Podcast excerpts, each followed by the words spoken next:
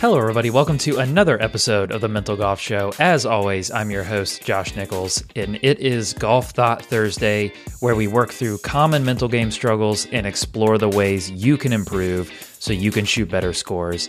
And on today's Golf Thought Thursday, we are going to be working through negative thoughts and their effect on your game. Should you avoid negative thoughts, ignore them, try to be positive instead? We'll see. But before we get into this episode, if you feel like you need one on one work on your mental game, that's what I do. Yes, I host this podcast, which is awesome, and I love it, and it's amazing, and I want to do it forever. But my actual occupation is working with players all over the world on their golf psychology. If you'd like to take the next step to improve your mental game, send an email to mentalgolfshow at gmail.com or visit my website, joshnicholsgolf.com. All right, let's learn some things about negative thoughts.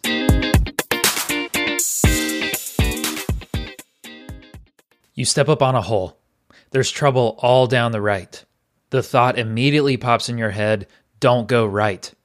This feels like a problem because you think that it's going to make you go where you're thinking. We've all heard things like the brain doesn't know the word no. So, does thinking about something make you hit it there? Let's break this down. The reason why you feel like thinking one thing leads to doing that one thing again is because it has in the past. But just because that's happened in the past doesn't make it true. Have you ever had the thought, I'm going to make this? Well, did you make it? Uh, probably not, and almost never.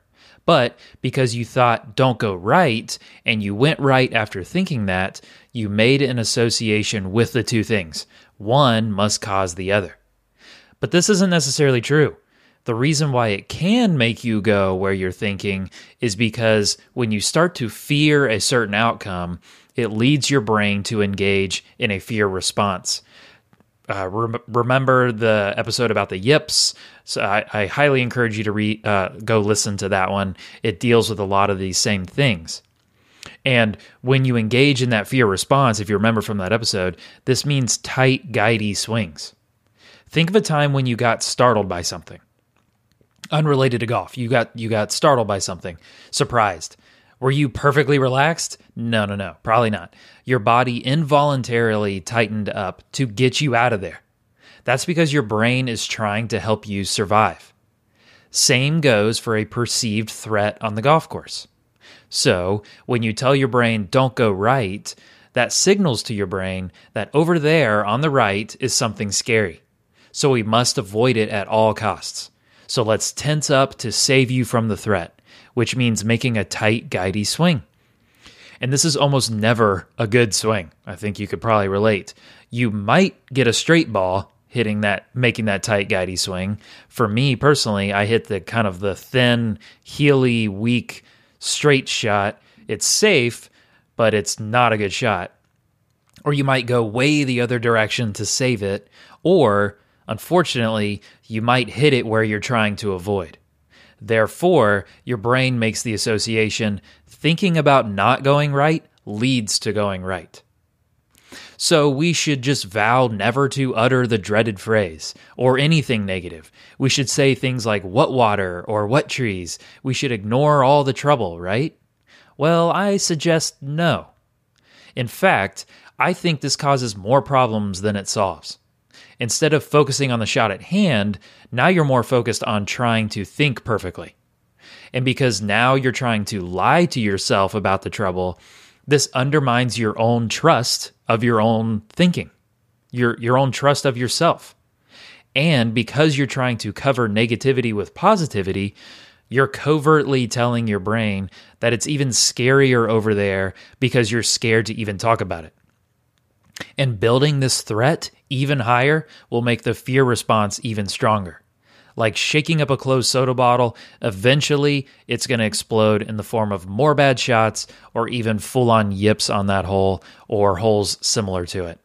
So, no, the solution is not to ignore the trouble or vow to never mention the naughty words.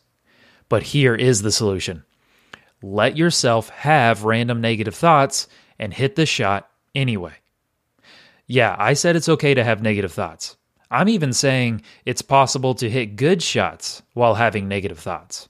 You know why? Because Thoughts don't hit shots. You do. You think pro golfers have perfect thinking at all times and are completely clear headed and perfectly positive over every shot when they're trying to close out a major championship? No, I promise you, they're not. What pros are really good at, though, is having a better relationship with their own thinking. They allow themselves to have thoughts without letting the thoughts take them with them. The ones with the best relationship with their own thoughts realize that just having a thought doesn't mean anything. So here's the bottom line thoughts are just random things that pop in your head based on past experience or trying to predict how the future will go. Remember, your brain's job is to help you survive. Thoughts are your brain trying to help you survive uncertain or potentially threatening scenarios. You often don't even intentionally think things like, don't blow this round, or don't screw this up, or don't go right. Sometimes those thoughts just pop in unsolicited. So, when you give them truth and credit, you let the thought dictate your actions.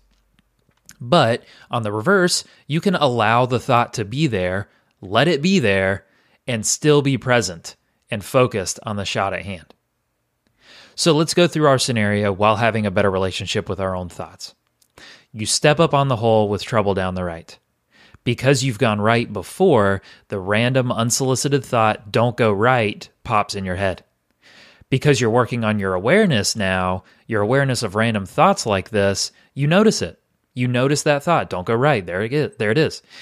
And instead of fighting it or trying to ignore it or cover it with positive thoughts, you say, okay, there's that same old thought.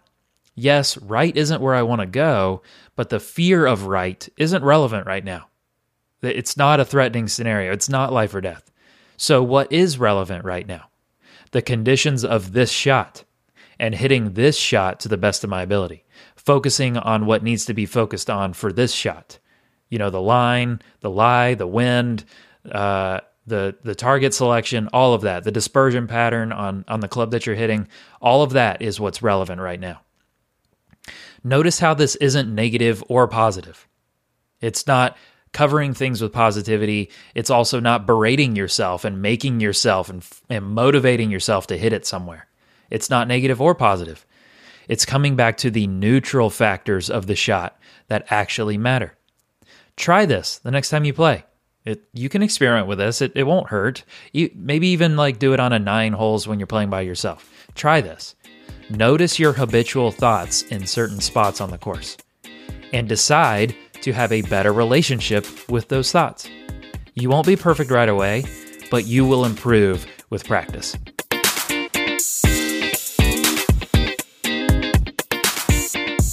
All right, everyone. Hope you enjoyed this Golf Thought Thursday about thinking and how to have a better relationship with your own thoughts instead of automatically going with your own thoughts. As I always mention at the end of these episodes, what you've heard here isn't therapy. It's meant for information and education purposes only. If you feel like you need personal help on some deeper things you're going through, I encourage you to go talk to a licensed professional. But on the golf psychology front, if you feel like what you've heard doesn't quite cut it and you'd like to work one on one with someone, I'm a golf psychology coach. I work with players all over the world on, on improving their mental game so they can improve their performance on the course. If you'd like to get in touch with me, feel free to send an email to mentalgolfshow at gmail.com or visit my website, joshnicholsgolf.com. In that email, just mention you'd, you'd like more info about one on one coaching. All right, thanks again to everyone who listens to the Mental Golf Show. Whether you're new here or you've been here since day one, I really appreciate the community that we've built. It's been awesome. It's been it's been the ride of my life. Seriously, it's been so cool. If you've enjoyed this episode, episode, go subscribe and leave a review on Apple Podcast or Spotify. And I'd love it if you shared this episode with a friend who always says what trees or what water. They probably need to hear this. Okay, thanks for listening to this episode of the Mental Golf Show. I'm Josh Nichols, and I'll catch you guys next time.